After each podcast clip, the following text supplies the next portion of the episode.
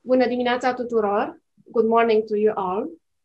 Bună ziua tuturor celor care ne urmăriți acum live pe pagina de Facebook gherilaverde.ro Bună ziua invitațiilor noștri de astăzi, excelența sa Teres Hayden, ambasadorul Suediei la București, excelența sa Søren Jensen, ambasadorul Danemarcei la București, domnul Thorsten Wangen, consilier în cadrul Norway Grants și ambasadei Norvegiei la București, domnul Cristian Pocol, președintele Asociației Respodee, doamna Adina Maxi, director general al Lucru și Ebrican Council România, doamna Emma Cumpătă, Communication Coordinator în cadrul organizației Cotic, doamna Elena Gasparion, președintele Asociației SNRB și Ana Maria Rădulescu, Project Manager Asociația Environ.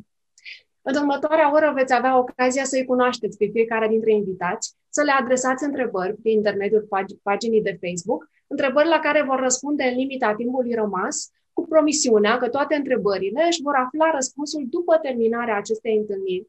De altfel, atât întrebările principale ale discuției, cât și concluziile vor fi prezentate în următoarele zile pe gherilaverde.ro. Înainte de a începe, trebuie să fac o mențiune și anume că dialogul cu invitații va fi atât în limba română cât și în limba engleză și nu avem uh, traducere simultană. Însă nu cred că va fi o problemă să înțelegeți ceea ce spun uh, invitații noștri. Prin urmare, uh, o să încep uh, și uh, trebuie să recunoaștem că suntem cu toții martorii consecințelor acțiunilor noastre. Pierderea biodiversității, poluarea, epuizarea resurselor și schimbările climatice sunt accelerate într-un ritm fără precedent. Strategiile de dezvoltare durabilă existente în țările dezvoltate, așa cum este și cazul țărilor ai căror reprezentanții avem astăzi alături de noi, sunt state care derulează în prezent programe raționale pe diverse direcții. Puține provocări au însă dimensiuni globale ca cele climatice și nicio țară nu poate rezolva probleme de această natură de una singură. Un lucru este foarte clar. Cu toții, societatea, noi, va trebui să facem eforturi pentru a proteja mediul înconjurător. O introducere lungă, nu foarte optimistă, din care apar întrebări firești, cum ar fi cum putem ieși din acest impas, dacă poate contribui educația uh, în general și educația ecologică în special la depășirea acestei etape, dacă este posibil și mai ales cum au reușit societățile care astăzi sunt lideri și uh, putem uh, avea și exemple de bune practici um, de la aceste state. I have a question for Therese Hayden, Ambassador of Sweden in Bucharest. Your Excellency, at present, Sweden has 99% waste recycling rate. This system works so efficiently that Sweden has been importing waste in recent years. What were the stages that Swedish society had to go through to get here? Environmental education was part of the effects that caused this evolution. Thank you so much, Nicoletta. I'm, I'm really glad to be here. Uh, and welcome, uh, bună dimineața tuturor and everyone listening and thank you so much. Uh, thanks for the question. Let me start just by giving the context to, to Sweden, my country. You know, Sweden wants to become the first fossil-free welfare country. And this means that Sweden would have, you know, all renewable energy sources by 2040 and to have zero net emissions by 2045. And the, the Swedish government also has a vision for circular economy, which means that we should have a society uh, where resources can be used efficiently um, in the toxin-free circular flow, replacing new materials. So this is a little bit the context, and this is uh, this is a huge long-term commitment, which was agreed by a majority of the Swedish uh, Parliament.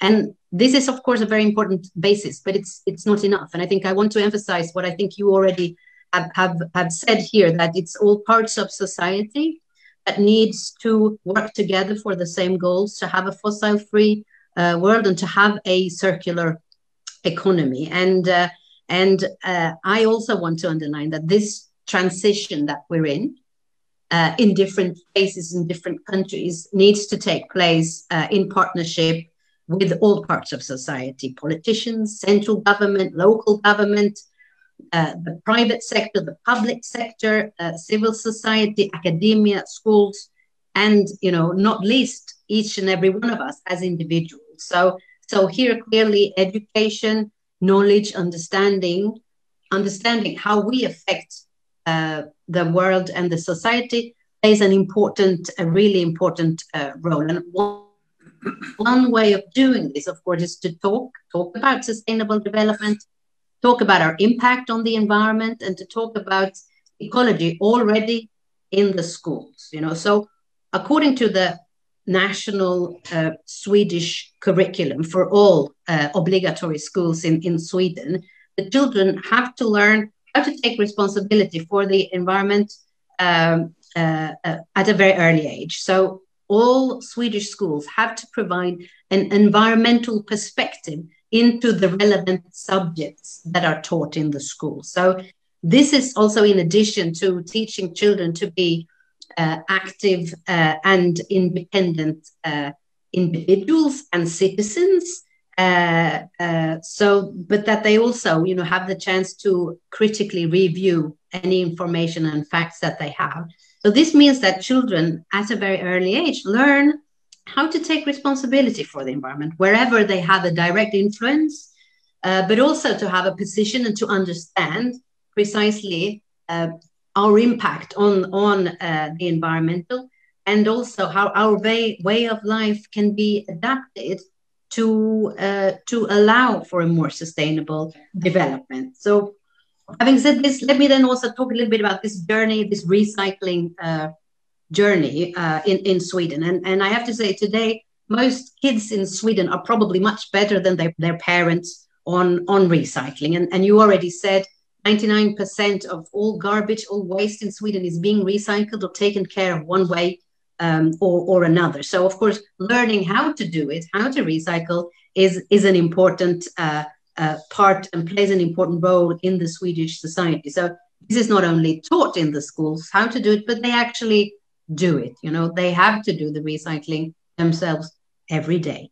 So still, this change did not happen overnight. Okay, Swedish people were not born the recycling generation. It took, in fact, decades. 100 years ago, Sweden was not a very environmentally conscious country. It is a process it is a journey, which in Sweden took several decades, obviously. So, in one sense, it started with, with grassroots movements, with civil society, and a couple of campaigns. There was a campaign called Keep Nature Tidy, um, uh, who, who started uh, uh, also um, campaigns against litter uh, and campaigns trying to change people's uh, mentality uh, attitude and behavior in relation to littering. Uh, they have been organizing litter picking days. They have been sharing knowledge and facts about littering. And they have continuously been educating children and, and, and youth. And this is done through you know, their own material, but also through manuals that they share with schools, with teachers that they then use for this compulsory environmental education that has to take place in the Swedish schools. And they also work with, uh, there are several international and European programs uh, on, on uh, environmental issues, such as the Eco School program. And there's a, another program for young reporters for the environment. And of course, this organization, um, uh, Keep uh, Sweden Tidy, has worked with a number of other Swedish CSOs and agencies to make this change of attitude and mentality. And these changes in people's mind about garbage helped obviously to put pressure on the authorities in Sweden. Uh, and on top of that, you know, in the 60s, 50s, 60s, 70s, economies were growing. There was more consumption, and then the amounts of garbage grew. So there needed to be a solution to all this garbage. So in the 70s uh, in Sweden, a lot of district heating facilities were built where they actually use the garbage, and they still do, um, to, to fuel these district he- heating um, facilities. This is what we call, you know, the waste to, to energy, uh, the waste to energy um, solution. And later in the 1990s, uh, already in Sweden, we introduced the producer's responsibility, where you actually make the producers responsible for taking care of some of the products that they uh, that they put on the market.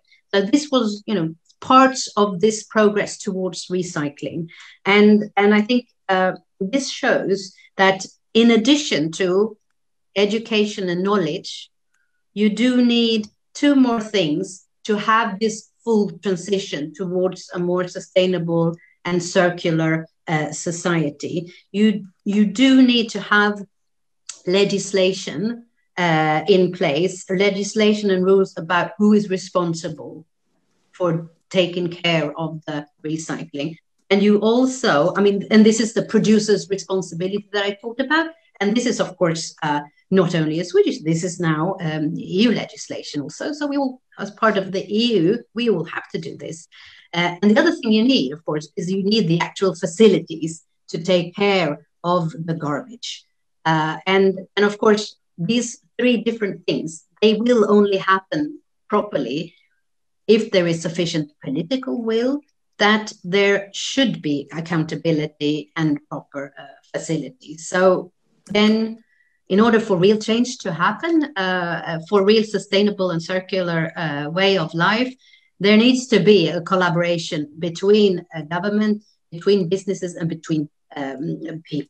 So the last thing I, I, I want to say uh, in, in a long reply to your question is that uh, you know the governments they they should have the the vision, uh, the sustainable and circular vision, and they should support that vision and make sure that the components needed, legislation, facilities, are actually put in place. You know, and then businesses and companies they have to change their research and development, their investment and production to make sure that it becomes sustainable and circular. And then finally, people, all of us, we need to do our part in making sure that we mm-hmm. consume responsibly, and that we recycle properly and that we also hold the decision makers accountable and responsible for their commitment to, to sustainable. So, so for most of us, uh, this this transition uh, to a more sustainable and circular uh, economy and society is a change of mentality,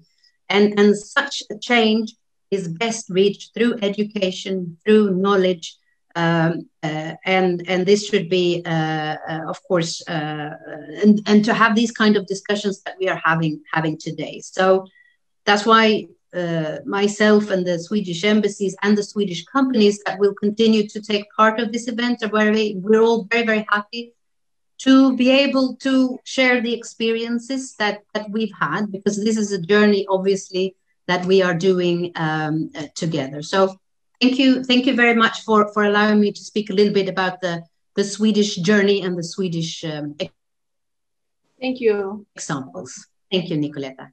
Thank you, Your Excellency. Uh, it's, it's indeed a continuous effort and uh, we need to all be involved and, uh, and committed to, to objectives.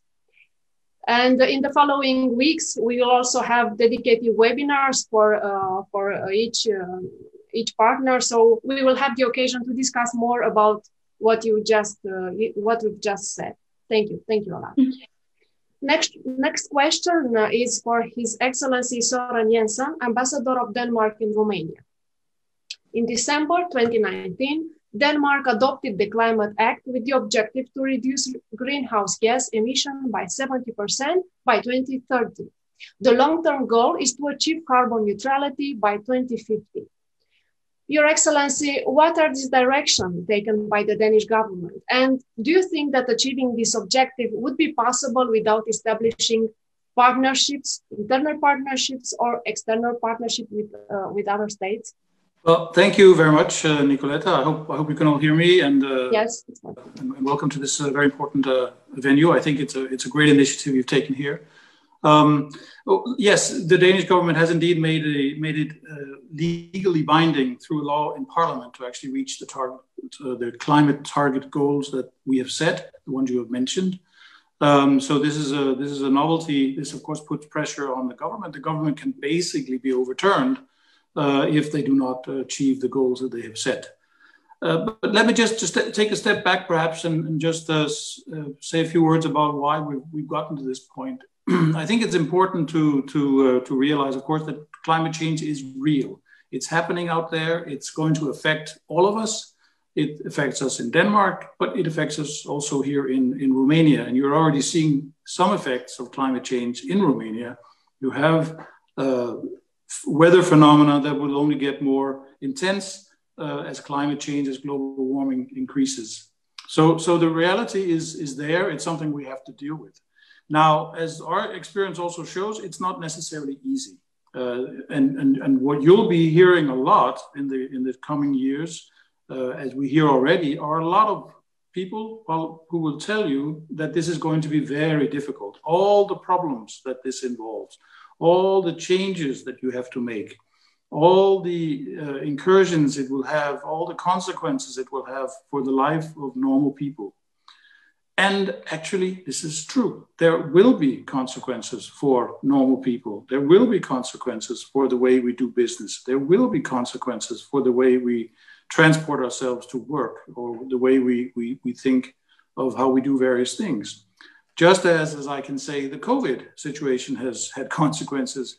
The fact that we're here on a web uh, webinar rather than being uh, together in a, in, a, in a nice venue having this meeting is also a consequence of changes that we have to get, it, get used to, and also with climate change. The point to, I want to make is that it's not impossible.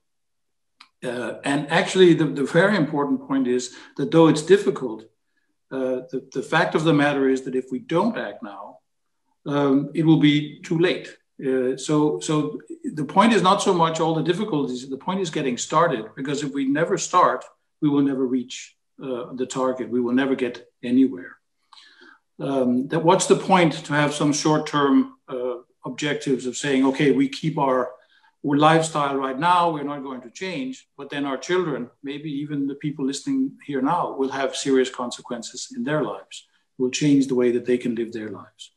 This is an egoism we, we simply cannot uh, we cannot um, uh, we cannot be responsible for. Um, we have made a number of changes in, in Denmark over the years. We've heard uh, uh the Swedish examples; they're very similar to ours. I don't necessarily want to repeat all of them. Uh, one, one interesting statistic, I think, is that uh, our economy, as many other Western uh, economies and other countries' economies, over the last 40 years has doubled. Our economy is simply double the size it had in 1980 uh, today. And it has done so with a continuous uh, use of energy, with a constant use of energy. In other words, we are double as rich to today as we were 40 years ago, but we still use the same amount of energy.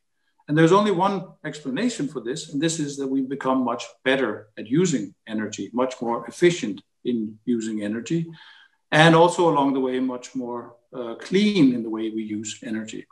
And this is the this is the trend we simply need to continue and we need to enhance. So to say that it's not possible to change is simply not correct. We've already proven uh, across the globe in many countries that it is possible to, to change. Um, I think it's important that we do uh, this at all levels. It's a personal choice. It's every time you shop to think about what you buy. It's every time you take decisions uh, that involve the use of energy. Think of what you do. Buy the right, you know, bulbs for your for your lamps. Buy the, the, the local produce that's not necessarily transported across the world. Uh, make those personal choices. It's also a question of bringing this up with your peers, with your friends taking these kind of decisions into the public space. You need to engage your local decision makers because the local decisions that are made uh, on an everyday basis change and help to change things. For example, as Teresa said, this my Swedish colleague, district heating can be a very efficient way of actually having energy, using energy, providing energy and heating for our houses, for our homes. Uh, in many Romanian towns, villages, etc., district heating to some extent does exist, but is, is, is, is very, very bad in a bad situation, a bad state, or doesn't exist at all. And this is a step that needs to be taken that can help alleviate also climate change, apart from the fact that it can give you cheaper energy. And you need to engage your politicians. They need to know that you want this change, that you want to see a greener economy. And you need to put your your X, your cross, your vote, where your thoughts are on this. In Denmark, the last election was dominated by the Green agenda. The uh, coalition that won the election was the greenest considered at least by the by the electorate so it's a very important issue and it cannot come from outside it cannot come from above it has to come from you from each of you that you need to have change This also means that you need a strong coalition, you need strong coalitions. Uh, as in Sweden and Denmark, we also have a powerful civil society which pushes ahead for these kind of things, lots of activist groups. But what's very important is that businesses are also clearly engaged in a green agenda. Businesses know that if they want to compete in a global world, they need to have green solutions because the world is going to be asking for green solutions. So they need to be able to, to have an environment where they can create the green solutions that are the future. And this is another aspect I think is important to understand when we speak of consequences. People want to preserve what we can call the black industries because lots of people work there. But in the long run, these people's jobs are in danger because the, what they produce in these black uh, industries is going to be less and less demand for because the demand for green products, greenly produced products, is going to increase. So I can only encourage everyone to engage. Uh, clearly, we have the solutions. We have many solutions. Romania actually has a has, has a, mix where sustainable energy is already included. You have lots of hydroelectric power, and you also have wind. You have potential for lots more wind, uh, solar power, etc. There's lots of potential here in Romania, but it's also clear that innovation is still very much needed. And that's why, again, I will encourage everyone here, all the young people who are listening today, to, to engage. Who knows? You may be the one who goes out and invents that technology that makes it possible to turn seawater into hydrogen or into fuel that we can use in our airplanes, in our cars, and etc. when we need to be moving around. It might be you. It might be you who invents the technology that can suck the excessive CO2 out of the atmosphere and bring the emissions down and thereby also the greenhouse effect uh, on our planet down. So there's only one thing, and that's pull up your sleeves and let's all get to work. We need to help each other. We don't. We, we, we should get beyond the, the fighting this. It's not a question of whether climate change exists. This is a superfluous. It's a terrible debate to have. We need to to get engaged. We need to see the positive possibilities.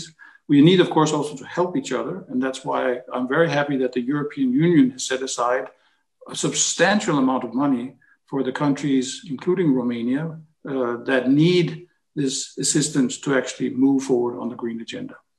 Thank you very much, Nicoletta. I'm really happy to be here today. Thank you. Thank you, Your Excellency. Your intervention was indeed a call to action that uh, I, I, hope uh, everyone will, uh, will listen and uh, understand and integrate in their, in their day to day. And indeed, the future is green in business, in education, in politics, and even in partnerships we talk you talk about um, a lot about about the partnerships and um, my next question is for Mr. Thorsten Wangen, Counselor of Norway Grants and Royal Norwegian Embassy in Romania, in Bucharest. Uh, Mr. Wangen, we discussed earlier about the importance of partnerships, representing both the Embassy of Norway and Norway Grants as an entity that actually is built on partnership what can you tell us about Norway's role in environmental policies? Thank you very much, Nicoletta Bună dimineața. Uh, dear Geria and dear Nordic colleagues and dear friends of the environment. First of all, thank you very much for inviting me to this conference. It's a pleasure and an honor to take part in this event.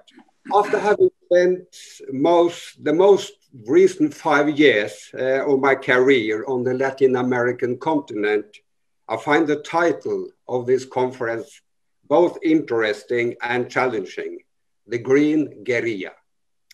Guerrilla is a Spanish word for a certain kind of warfare, and the warriors are the guerrilleros. And the Latin American guerrilleros have been portrayed as heroes defenders of progressive values, and most of all, as very action oriented persons. Climate change, pollution, the loss of biodiversity, and an environment in danger is a sad reality. And for this reason, I can understand the concern, particularly among young people, and I can also understand the need for the revolutionary impatience attached to the guerrilleros as a means to fight the negative developments of climate change. Nevertheless, my main recommendation to the Green Guerilla is to entering the poli political fight in a peaceful way. And in a polarized world of today, try to contribute to reaching some sort of consensus. And as you said, Nicoletta, Norwegian environmental policies are based on the principle of partnership.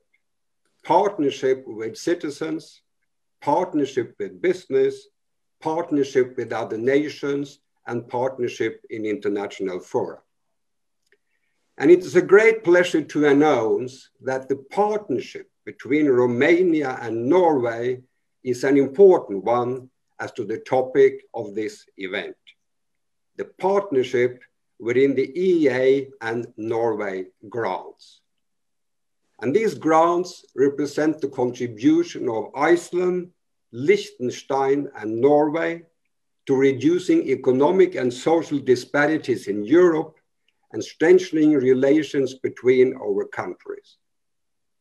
In the ongoing phase from 2014 to 2021, Norway has made available 500 million euro for this cooperation with Romania.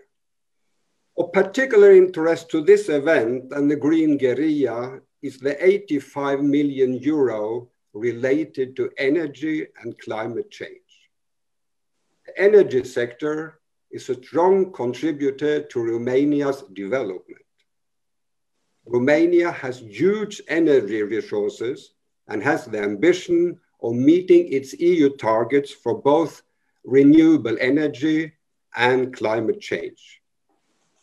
But the challenge is to modernize and develop the energy sector, strengthening energy security and reducing fossil fuels.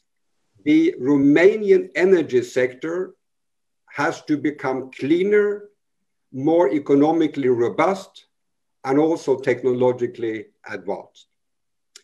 And in one of the webinars following uh, this event through October and November, I will invite the technical coordinator on the Norwegian side, Innovation Norway, to give a more in-depth presentation of this project. As to Norway's global climate uh, policy in general, the European Union is our closest partner. Norway and the EU have ratified the International Paris Agreement on Climate Change and have clear ambitions to reduce greenhouse gas emissions. And getting back to Latin America, I would also like to mention Norway's commitment as to maintaining the tropical rainforest. Deforestation and tropical forests account for approximately 11% of global greenhouse gas emissions. And Norway is prepared to allocate 300 million euro a year to efforts on reducing emissions from deforestation and forest degradation in developing countries. And prior to my posting to Romania, I spent two years in Peru working on this project. And the main lesson learned is that a change is possible if different actors work together. Norway is also in, in, in involved in another partnership of importance to the Green Guerrilla. I know that many young people are concerned about the huge amount of plastic products floating around in overseas and oceans.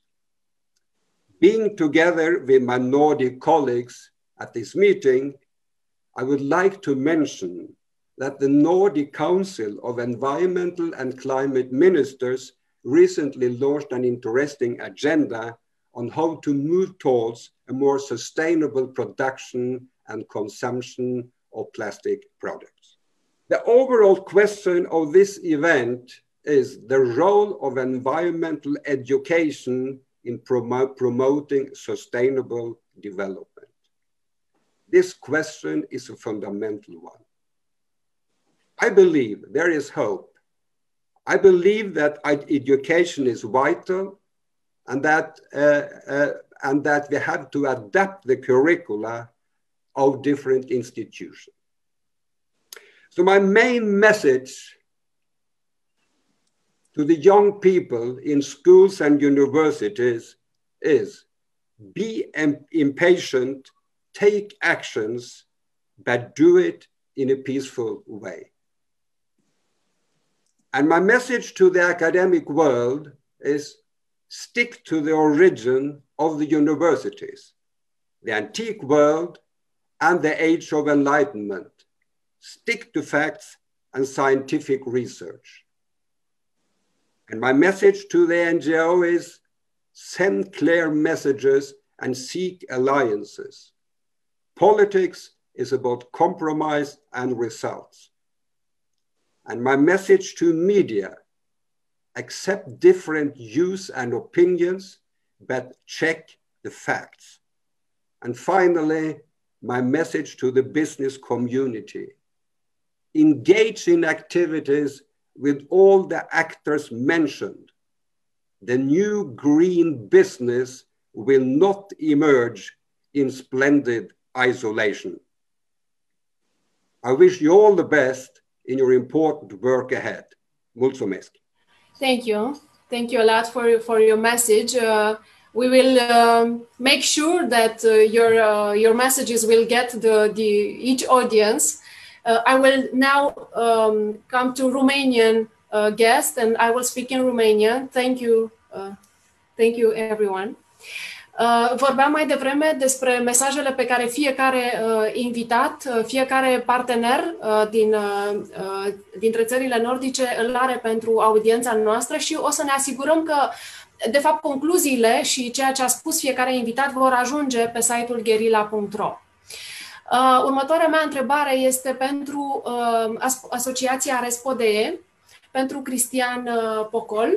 Asociația Respode a apărut recent în peisajul românesc și am observat că în programele dumneavoastră de promovare uh, pentru ceea ce ține de colectarea selectivă, uh, programele pe care le derulați, insistați foarte mult pe educarea publicului și poate mai puțin pe recompensă. Domnule Pocol, ce putem face pentru a îmbunătăți comunicarea publicului cu publicul și implicarea acestora atunci când vorbim despre strategiile uh, naționale și care credeți că este rolul educației de mediu în acest context? Și bine ați venit! Nicoleta, îți mulțumesc pentru invitație și mulțumesc și invitațiilor tăi din corpul diplomatic. Uh, mulțumim pentru ajutorul pe care ne-l dau uh, țării noastre să implementăm un sistem pe care ei au dovedit în țările de unde provin că a dat rezultate. Acum, revenind la întrebarea ta, te rog să-mi dai voie să spun ce un articol din Convenția ONU pentru Drepturile Copilului, convenție care este adoptată și de statul român, care prevede că statele sunt obligate să facă educarea copilului în spiritul respectului față de mediul natural. Uh, acesta cred că poate să fie baza discuției noastre în toate campaniile de educare a tinerilor din România. Referitor la ce putem face pentru a îmbunătăți această comunicare, o parte dintre aspecte pe care le voi prezenta au fost deja spuse, dar am să revin asupra fiecare dintre ele pentru a putea să le implementăm mai bine. În primul rând, cred că ar trebui să avem în vedere că orice formă de educație își pierde efectul dacă ceea ce prezentăm noi ca și soluții și măsuri de remediere a problemelor identificate nu sunt puse în practică. Aici avem cel mai bun exemplu, avem uh, uh, activitatea de reciclare a deșeurilor de echipamente electrice și electronice pe care uh, noi o promovăm și pentru care lucrăm continuu, dar în același timp primim, primim informații și tot felul de dovezi din țările mai puțin dezvoltate în care ajung cantități imense de deșeuri electrice și sunt tratate necorespunzător. Aici trebuie să lucrăm astfel încât să demonstrăm uh, tinerilor și nu numai lor faptul că activitatea noastră merge în direcția de a reduce acest volum de deșeuri tratate necorespunzător. În același timp, trebuie să, să ne gândim că acești copii merg acasă și ei merg, la, discută cu părinților și trebuie să-și creeze o obișnuință împreună cu părinții. Din acest motiv, trebuie să gândim campaniile noastre de comunicare pentru toate categoriile de vârstă. Nu este suficient să comunicăm și să educăm doar copiii dacă nu transmitem un mesaj potrivit vârstei părinților lor, bunicilor și celorlalți membri ai familiei. Un mesaj adaptat pe fiecare categorie de vârstă poate să ducă la implementarea acestei educații ecologice. Uh, în același timp, toate campaniile noastre pe care le facem trebuie să le monitorizăm. Trebuie să monitorizăm audiența, uh, mesajul transmis și modul în care au fost implementate. Orice activitate de genul acesta poate să ne, să ne dea indicii despre modul cum ar trebui să modificăm mesajul și în ce direcție ar trebui să lucrăm mai mult pentru a putea să îndreptăm obiceiurile ascult, uh, celor care sunt beneficiarii campaniei în direcția protejării mediului și uh, activități care să nu dăuneze acestuia. Așa cum s-a spus și aici, companiile trebuie, producătorii, în cazul nostru, în cazul deșeuri, echipamente electrice și electronice, trebuie să depună un efort alături de noi și să facă trecerea de la o economie liniară la o economie circulară. Uh, ei trebuie să lucreze împreună cu noi și să își schimbe comportamentul, să treacă de la simpli producători la actori activi în piața de colectare a acestor produse în momentul în care ele nu mai sunt utilizate.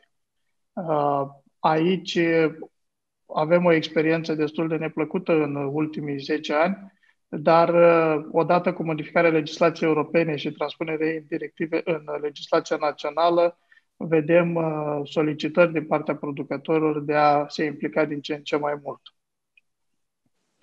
Un alt lucru care s-a spus deja în discuția noastră, uh, este important să se facă, să se stabilească un dialog continuu între autorități sau producători de o parte și beneficiari sau consumatori de cealaltă parte. Aici trebuie să, să avem o, un dialog continuu, astfel încât să se poată dezvolta rețeaua de colectare și legislația specifică domeniului în funcție de nevoile și de realitățile fiecărui uh, consumator. Cred că aici dialogul ăsta trebuie să se facă nu numai prin conferințe, cât și prin toate mijloacele de comunicare, de la social media până la întâlniri periodice regionale.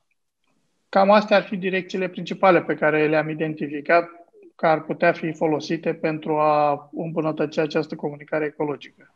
Mulțumesc pentru oportunitatea de a vorbi în conferința voastră. Vă mulțumim, domnule Cristian Pocol. De altfel, și în următoarele luni vom avea ocazia să discutăm mai mult despre toate aspectele pe care le-ați menționat. Uh, voi merge mai departe către uh, doamna Adina Maxi.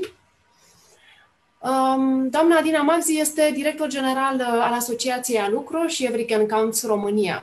Everycan Counts este un program dedicat colectării și reciclării dozelor din aluminiu, prezent în multe țări din Europa. Doamna Maxi, deși mesajul este același și este clar, uh, every, can, every can counts, fiecare doză contează, ați identificat diferențe mari de abordare în România față de uh, celelalte țări și, de fapt, care credeți că este rolul educației ecologice într-o societate în general și în România în special? Bună, Nicoleta, îți mulțumesc în primul rând pentru invitație, pentru că mă aflu aici alături de speaker atât de important și care ne pot oferi o lecție adevărată despre cum putem să educăm populația din România în legătură cu protecția mediului înconjurător și cu tot, ce este, tot ceea ce este legat de educația ecologică. Aș vrea să încep prin a spune că educația ecologică a fost, de fapt, unul dintre motivele care au stat în spatele înființării Asociației Alucro în 2010. Această inițiativă a pornit de la Campac România și Asociația Europeană a Aluminiului, care au considerat că au nevoie de câte un ONG care să promoveze colectarea și reciclarea dozelor de aluminiu în fiecare țară în care există un producător sau un reciclator de doze de aluminiu. Astfel că, alături de celelalte 19 țări care fac parte din programul uh, european Every Can Count, și România se află pe lista celor care au un ONG, respectiv al lucru, care se ocupă de proiecte de conștientizare în legătură cu reciclarea dozelor de aluminiu. Uh, de-a lungul experienței pe care am acumulat-o în acești 10 ani, am învățat că este bine să ne raportăm la o educație ecologică în general și să, uh, să arătăm de ce este doza de aluminiu mai importantă decât celelalte materiale reciclabile din punctul nostru de vedere. În primul rând, pentru că unul dintre fondatorii noștri este Campac România, care este de fapt și singurul producător de doze de aluminiu din țară. Alături de Campac România avem Campac Recycling, care este cel mai mare uh, reciclator de doze de aluminiu din, uh, din țara noastră. Uh, avem sprijinul necondiționat al acestor două mari entități, la modul că uh, Campac România are uh, are niște, uh, niște obligații de a, de a recicla Uh, din materialele, din uh, cantitățile care se pun pe piață prin, uh, prin producătorii de băuturi, iar Campac Recycling este cel care colectează aproape cea mai mare cantitate de doze de aluminiu din țară și le exportă la fabricile de reciclare din Europa, iar de acolo nouă ne vine înapoi sub formă de tablă de aluminiu din care producem alte doze noi la Campac România. În felul acesta încercăm să închidem circuitul acesta de la producerea, consumul și reciclarea dozelor de aluminiu. Acum revenind la întrebarea ta, uh, ce înseamnă sau care este comparația pe care putem să o facem în ceea ce privește educația ecologică între ceea ce facem noi în România și ceea ce se întâmplă în alte țări. Uh, doamna ambasador, domnii ambasador au vorbit că în celelalte țări, educația ecologică a început cu mult timp înainte de a începe în România. Ne aducem cu toții aminte că venim după o perioadă de comunism în care sistemul de învățământ era unul care avea un limbaj de lemn și eram forțați să învățăm lucruri care de multe ori nu aveau o aplicabilitate în viața de zi cu zi. Uh, în ceea ce privește educația ecologică, aș face o, o trimitere la un document care a apărut în, oficial în 1993, este vorba despre legea numărul 82, care privea constituirea rezervației biosferei Delta Dunării acesta, să spunem că a fost primul document în care s-a început uh, să se vorbească despre educația ecologică. Ulterior au mai apărut și alte lucrări pedagogice teoretice în care au fost formulate numeroase argumente privind importanța și necesitatea educației ecologice, dar în prezent nu putem spune că avem suficiente materiale realizate de specialiști și care să reprezinte o sursă educațională uh, complexă. Uh, așa cum spunea și doamna ambasador, educația ecologică în uh, țara dânsei este obligatorie, ceea ce nu este valabil în țara noastră. Abia în 2007, educația ecologică a fost introdusă în curicumul național în uh, țara noastră, dar ca materie opțională. Și așa este și acum, sub denumirea de educație ecologică și de protecția mediului pentru învățământul preșcolar, primar și gimnazial. Uh, fapt care nu ne ajută foarte mult în ceea ce facem.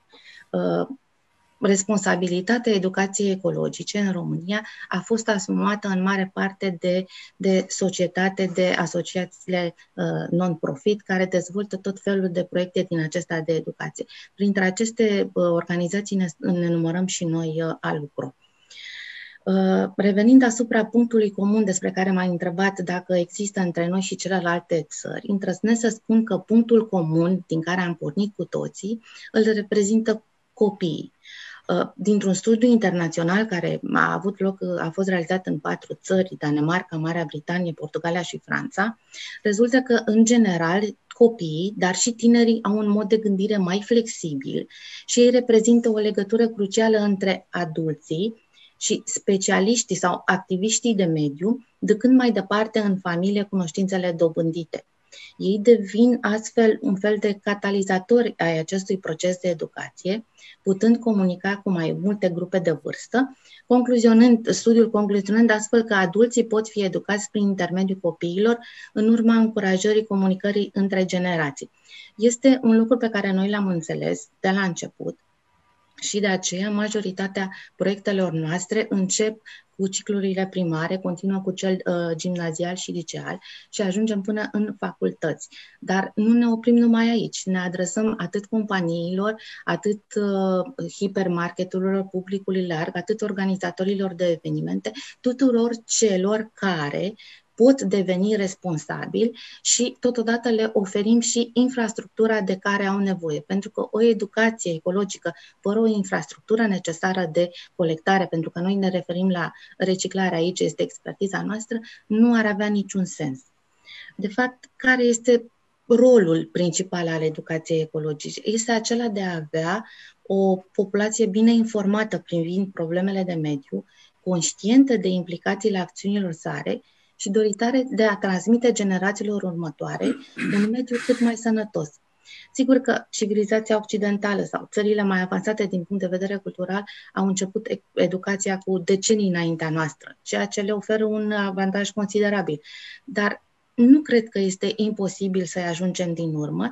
Noi tot ceea ce trebuie să facem este să ne adaptăm particularităților economico-sociale și valorilor naționale și să vedem care este contextul în care noi putem să dezvoltăm uh, aceste proiecte și să ajungem la un număr cât mai mare de cetățeni.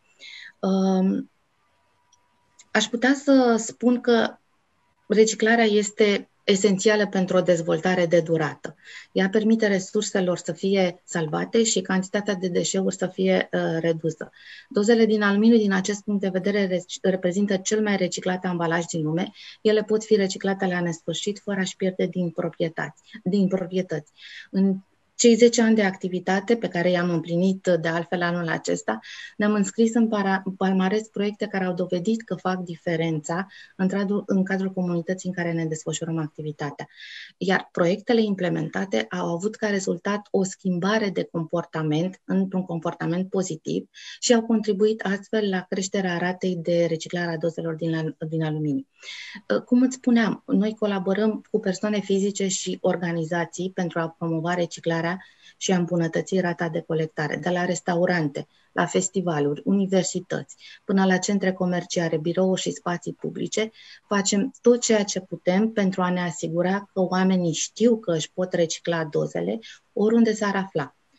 Organizatorii de evenimente își doresc să aibă un eveniment sustenabil din toate punctele de vedere, fie că vorbim de reciclarea ambalajelor, produselor consumate în locație, fie că vorbim de transport sau de consumul de energie. Fiecare rotiță implicată în acest proces pune în mișcare un sistem prin care educația este pusă în practică în mod firesc și natural. Companiile doresc să fie cât mai active în ceea ce înseamnă CSR-ul și să se implice cât mai mult în viața comunității în cadrul căreia desfășoară activitatea.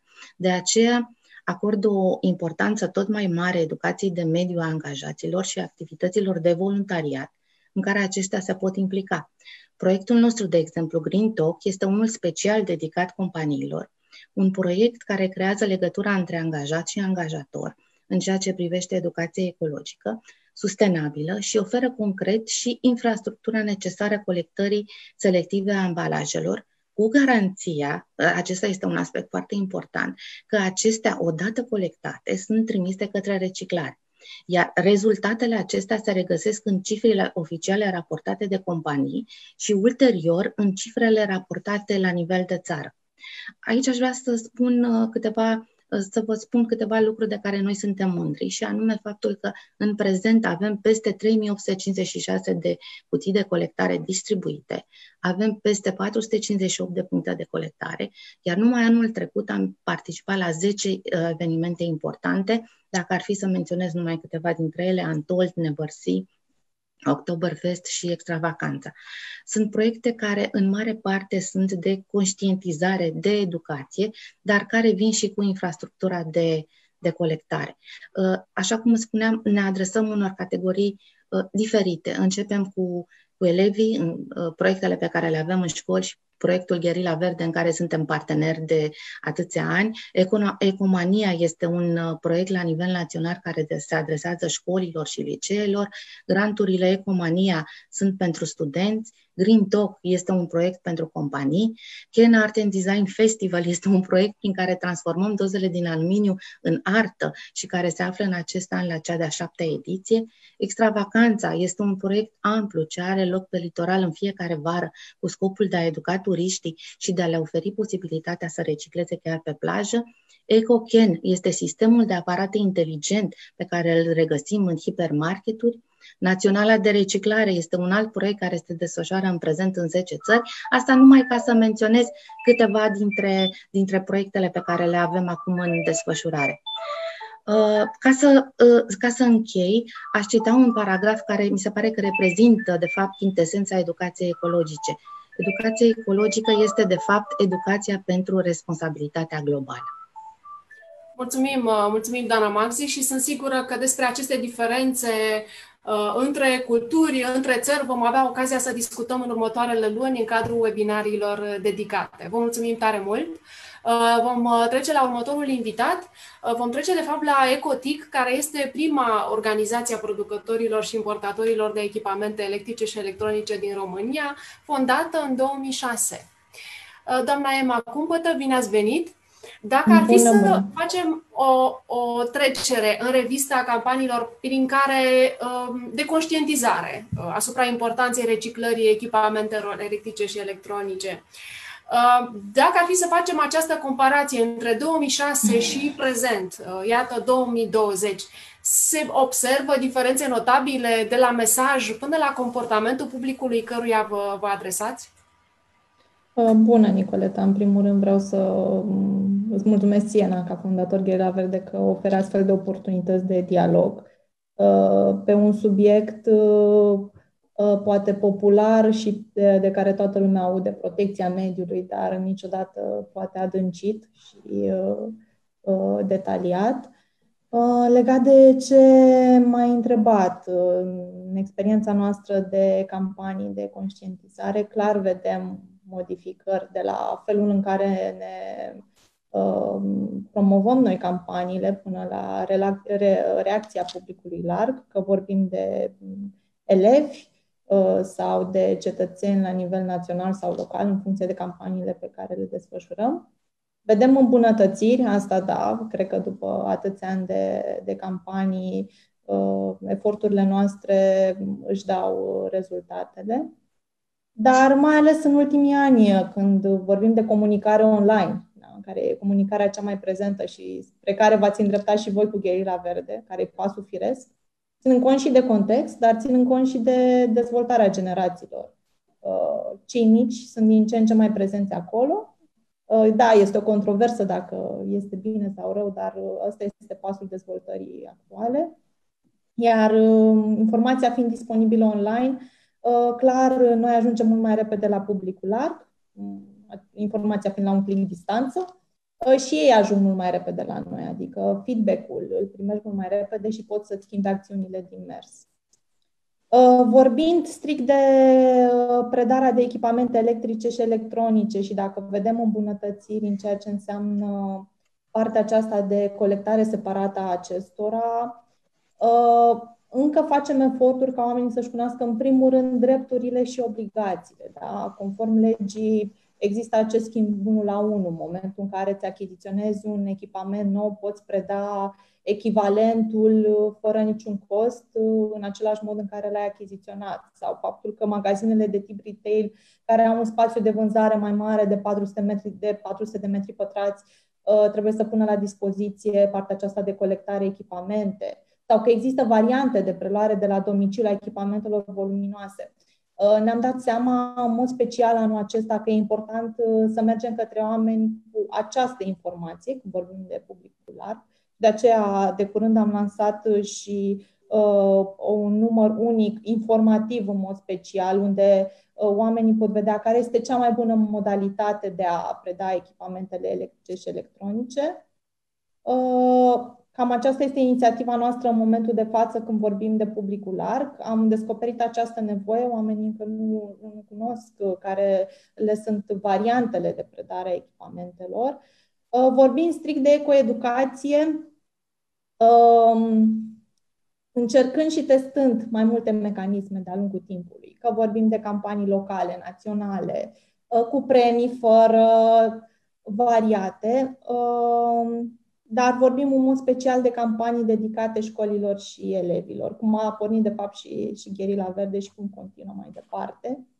Um, țin așa să vorbesc de, de o experiență de-a mea de anul tre- chiar de anul trecut, de care mă bucur foarte mult pentru că anul acesta se pare că nu mai putem avea această interacțiune face-to-face cu, cu elevii.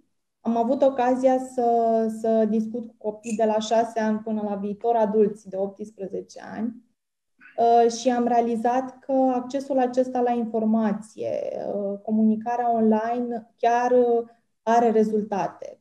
Uh, copiii cunoșteau foarte multe informații legate de reciclare uh, și uh, chiar mi-au pus întrebări care m-au pus în dificultate, dar m-au bucurat pentru că mi-am dat seama că ceea ce facem noi și informațiile pe care le transmitem, chit că vin fizic la ei prin caravana Ecotic, care mergea și îi vizita și uh, acum fac o mică paranteză, caravana Ecotic fiind un uh, muzeu mobil a deșeurilor destul de interactiv și care se pretează mai ales copilor mici. Uh, revenind, mi-am dat seama că um, e foarte important ca noi să, să ascultăm feedback-ul venit din partea lor, să ne pliem mesajul uh, și, da, să comunicăm mai mult online, că vorbim de contextul actual sau că vorbim în general, comunicarea online este de bază, de aceea um, am și dezvoltat o serie de filmulețe și o serie de vloguri pe tema asta, pe care le-am uh, diseminat uh, pe canalul nostru de YouTube și uh, inclusiv direct, chiar cu ajutorul vostru, acestea fiind disponibile pe Gherila Verde, pe platforma voastră.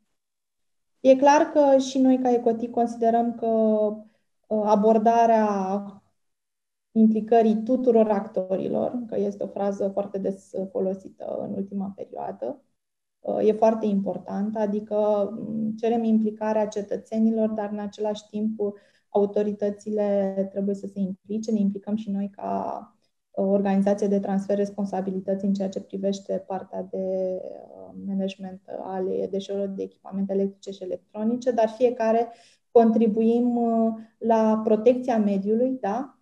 și uh, la o economie circulară și sperăm că România va ajunge, poate nu în 100 de ani, poate reuși mai repede la nivelul exemplelor de astăzi. Uh, Suedia, Norvegia și Danemarca. Bun, cam asta am avut de spus. Uh, chiar cred că se văd efectele educației ecologice. Este clar că direcția pe care am pornit și pe care o urmărim cu toții în următoarea perioadă este online și va trebui să găsim să variante prin care să comunicăm uh, eficient uh, și uh, pliat pe nevoile oamenilor. Adică să le spunem exact ce drepturi și ce obligații au și ce variante au de, de, de a contribui la protecția mediului în general și specific na, domeniul în care activează Ecotic, partea asta de colectare separată a echipamentelor electrice și fost. Sper că um, mesajul așa pe care l-aș transmite eu este că uh, colectarea separată nu, nu este degeaba, că uneori aud uh, această întrebare de la cei din jur și inclusiv de la elevi am primit-o, da, eu le colectez separat și ce se întâmplă după? Uh, de aceea le arătăm și ce se întâmplă după și ce se întâmplă la fabrica de reciclare care chiar există în România. Că mai există și întrebarea asta, este în România așa ceva? Da, sunt. Reciclarea se întâmplă, se întâmplă în România și se poate întâmpla în continuare cu rezultate mult mai bune dacă toți actorii vor contribui și da, toți actorii implică inclusiv cetățenii, dar când vorbim de autorități și sectorul privat, producători, suntem mai mulți implicați și fiecare trebuie să ne aducem aportul într-o măsură mai mică sau mai mare. Mulțumim mult și, într-adevăr, sunt materiale pe care le-ai menționat și care sunt deja disponibile pe platforma gherilaverde.ro. Veți vedea la secțiunea resurse, sunt organizate și în funcție de uh, grupa de vârstă care se adresează, clasele 1-4, uh, clasele 5-8 și categoria de interes general. Societatea Națională pentru Reciclarea Bateriilor este reprezentată astăzi de Elena Gasparion, președintele asociației. Și bine ați venit în primul rând.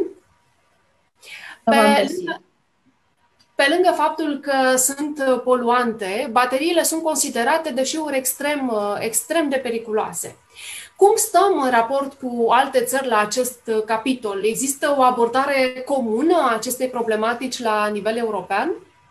Da, bună ziua. Eu acum, ca, ca să fac o comparație un pic mai veselă, pentru că ne Halloween, așa, cu pași încet, dacă ar fi să ne gândim la letale, componentele din baterii sunt fix aceste ingrediente, iar poțiunea noi o servim cumva în fiecare zi planetei cu fiecare baterie pe care o aruncăm la gunoi. Așa că, da, sunt nocive deșeuri. Eu spun că este ruga mică în ceea ce privește categoria de deșeuri reciclabile. Aici mă aflu într-o companie în care foarte bine care sunt efectele bateriilor, pentru că și Emma știe lucrul ăsta. Um, ce să vă zic, abordarea la nivel internațional față de cea de aici. Nu se aud. Vă auziți întrerupt? Uh, vă auziți e întrerupt? posibil. Da, se, se aude întrerupt. Uh, Acum se aude ceva mai bine? da, vă rog, încercați să Ok. vorbiți poate la... Da. Ok, da, mă- sunt noi căștile și încă nu m-am învățat cu, cu microfonul lor, în fine. Um, da, deci la nivel internațional există o abordare uh, comună. Noi facem parte și dintr-o organizație a organizațiilor care preau responsabilitățile um, EUCOBAT uh, și tot la nivel internațional există o abordare Vă, vă întrerup din nou, se aude, se aude tot întrerupt. Poate faceți un uh, schimb de căști, să scoateți căștile și între timp o să trec la uh, Ami, dacă... Da? Ca să, și, ne, și revenim. Um, imediat, Ana Maria Rădulescu este project manager la Asociația Environ. Uh, Este chiar protagonista unei pastile educaționale dedicate publi- publicului tânăr. Așa că urmează să petrecem următoarele două minute cu Ami. Acesta este numele uh, programului pe care ea îl prezintă. Ce este reciclarea, cum reciclăm plasticul, despre poluare, sunt doar câteva dintre subiectele pe care, Ami, tu le prezinți copiilor și elevilor și care, printre altele, pot fi acum accesate pe gherilaverde.ro. Spune-ne, te rog, care este feedback-ul pe care îl primiți, îl primești de la elevi și de la profesori? Uh, Bună, Nicoleta, îți mulțumesc și eu pentru invitație și uh, vreau să invit pe participanți în caz că au curiozitatea după această întâlnire să se uite pe Gherila Verde și să vadă câteva episoade. Așteptăm sugestii, feedback-uri, pentru că eu nu mă ocupam cu asta și am început să mă ocup cu asta de nevoie, dar și pentru că îmi place foarte mult să fac lucruri pentru copii și să lucrez cu copiii. Uh, Două minute cu Ami despre reciclare este un derivat din uh, campania noastră, campania Baterel, uh, care împlinește anul ăsta 10 ani, este campania Asociației Environ de Educație Ecologică.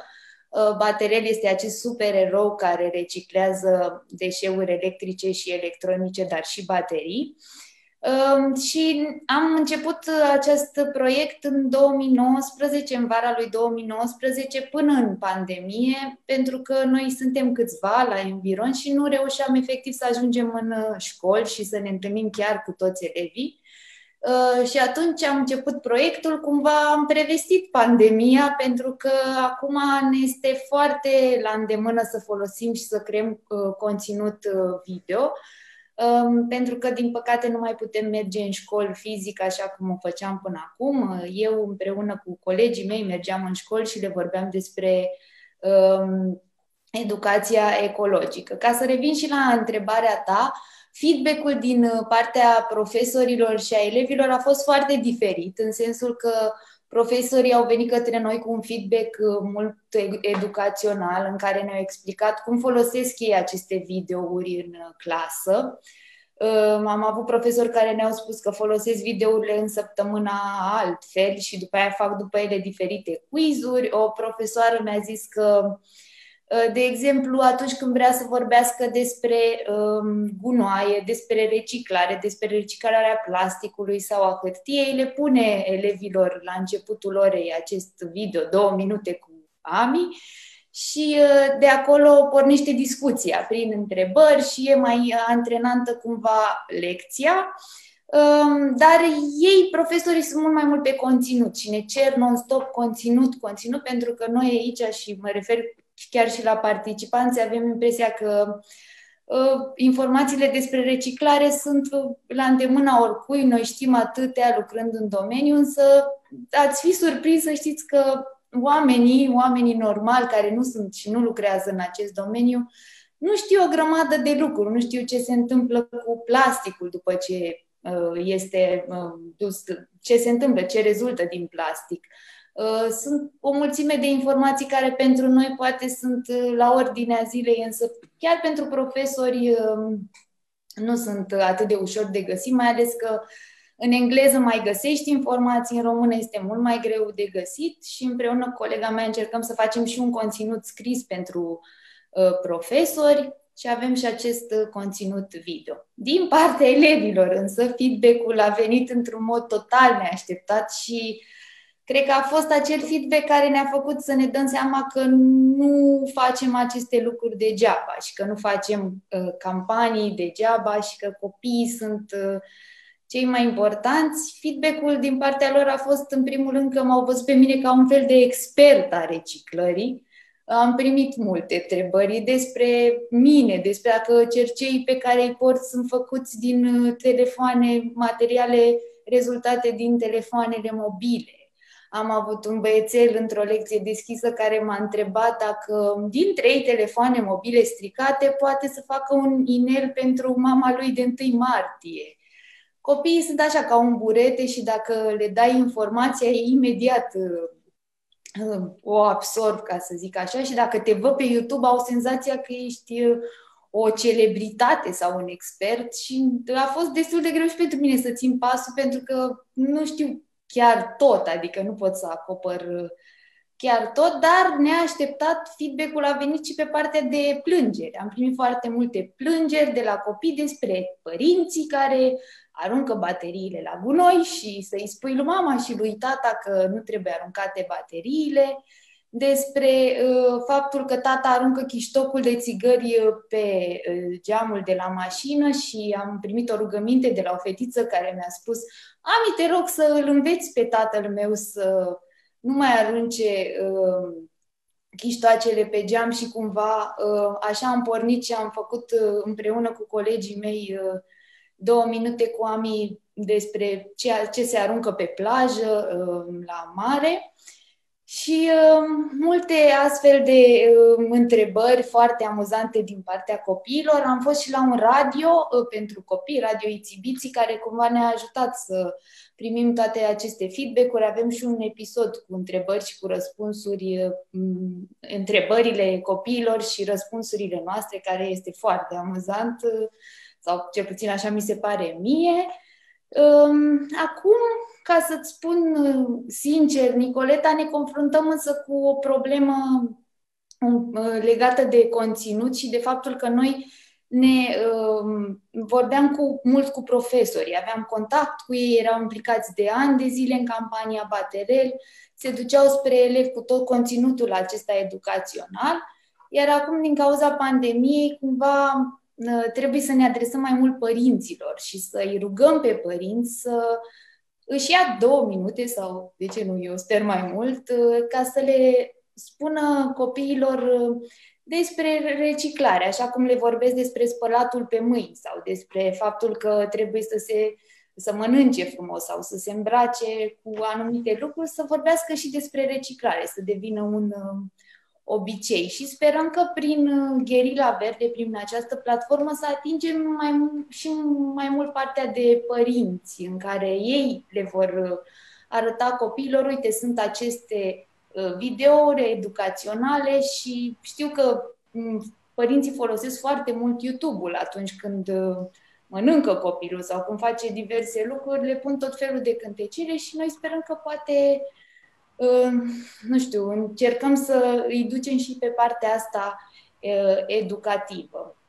Deci feedback-ul per total a fost bun al copiilor, e cel mai frumos feedback și tot timpul pentru noi este cel mai important și cum ți-am spus ne face să ne dăm seama că nu trebuie să privim așa într-o notă pesimistă și că copiii, așa cum sunt în Norvegia, cum sunt în Danemarca, așa sunt și în România dispuși să um, preia informația și de ce nu, uitându-ne la cei mici, avem și speranța că în viitor ei o să devină și cetățenii responsabili care, așa cum uh, conduc mașini sau cum fac diverse lucruri, vor privi reciclarea ca pe un lucru normal, ci nu ca pe obligație sau că le dă cineva uh, amendă. Um, cam asta am vrut așa să vă povestesc. You can hear me well?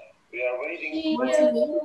Um, Mersi, mulțumesc frumos. Mulțumim și, într-adevăr, pastilele despre care ai vorbit și subiectele pe care le-ai menționat se regăsesc deja pe platforma gherilaverde.ro la categoriile de vârstă despre care am uh, discutat și mai devreme, la secțiunea resurse. Ne întoarcem la Elena Gaspar, dacă am rezolvat problema sunetului. Ne auziți? Eu uh, vă aud, nu știu cum auziți voi pe mine. Acum este ok? Este ok. Haideți să încercăm uh, din nou cu întrebarea uh, legată de, de punctul comun de abordare în ceea ce înseamnă um, combaterea și grija față de, de uh, colectarea și reciclarea corectă a bateriilor, considerate ca deșeuri foarte periculoase. Aici am rămas. Da, aici rămăsesem. Nu știu dacă s-a auzit atunci când am povestit că substanțele din baterii sunt componentele unei poțiuni letale pe care o servim în fiecare zi planetei, cu fiecare baterie pe care o aruncăm grea. Și spuneam că există foarte multe programe, chiar dacă e vizibile, noi în general facem programele colaborare, așa cum este Baterel, care este în colaborare cu Asociația Environ. Plus, extinde un pic din păcate, tot, tot rău vă auzim. Cred că o să luăm intervenția dumneavoastră mai mult în scris de data asta, cu promisiunea că o să aveți ocazia în următoarele săptămâni să avem și un webinar dedicat în care să vorbim despre acest subiect pe larg. Da? Este sper, și pentru, și pentru noi și pentru audiență. Deja timpul alocat întâlnirii a trecut și atunci, pentru că am ajuns la finalul întâlnirii noastre, aș vrea să vă întreb dacă vreți să adăugați anumite lucruri în vedere. Some final thought, da? Dacă nu, în orice caz, așa cum spuneam, ideile discutate astăzi și rezumatul fiecărei intervenții vor fi disponibile în zilele următoare pe Gherila Verde. Dacă sunt în acest moment de asemenea întrebări pe Facebook, fiind acest delay uh, între ceea ce spunem noi acum și ceea ce vedeți dumneavoastră pe Facebook, vă, vă promitem că vom reveni în zilele următoare cu răspunsuri pe platforma gherilaverde.ro. Vă mulțumim tuturor că ne-ați urmărit. Vă mulțumesc, dragi invitați. Thank you, dear guests, for, for your presence, for your implication, and I hope to, to see you soon on guerrillaverde.ro. Thank you. Thank you. Thank you very much.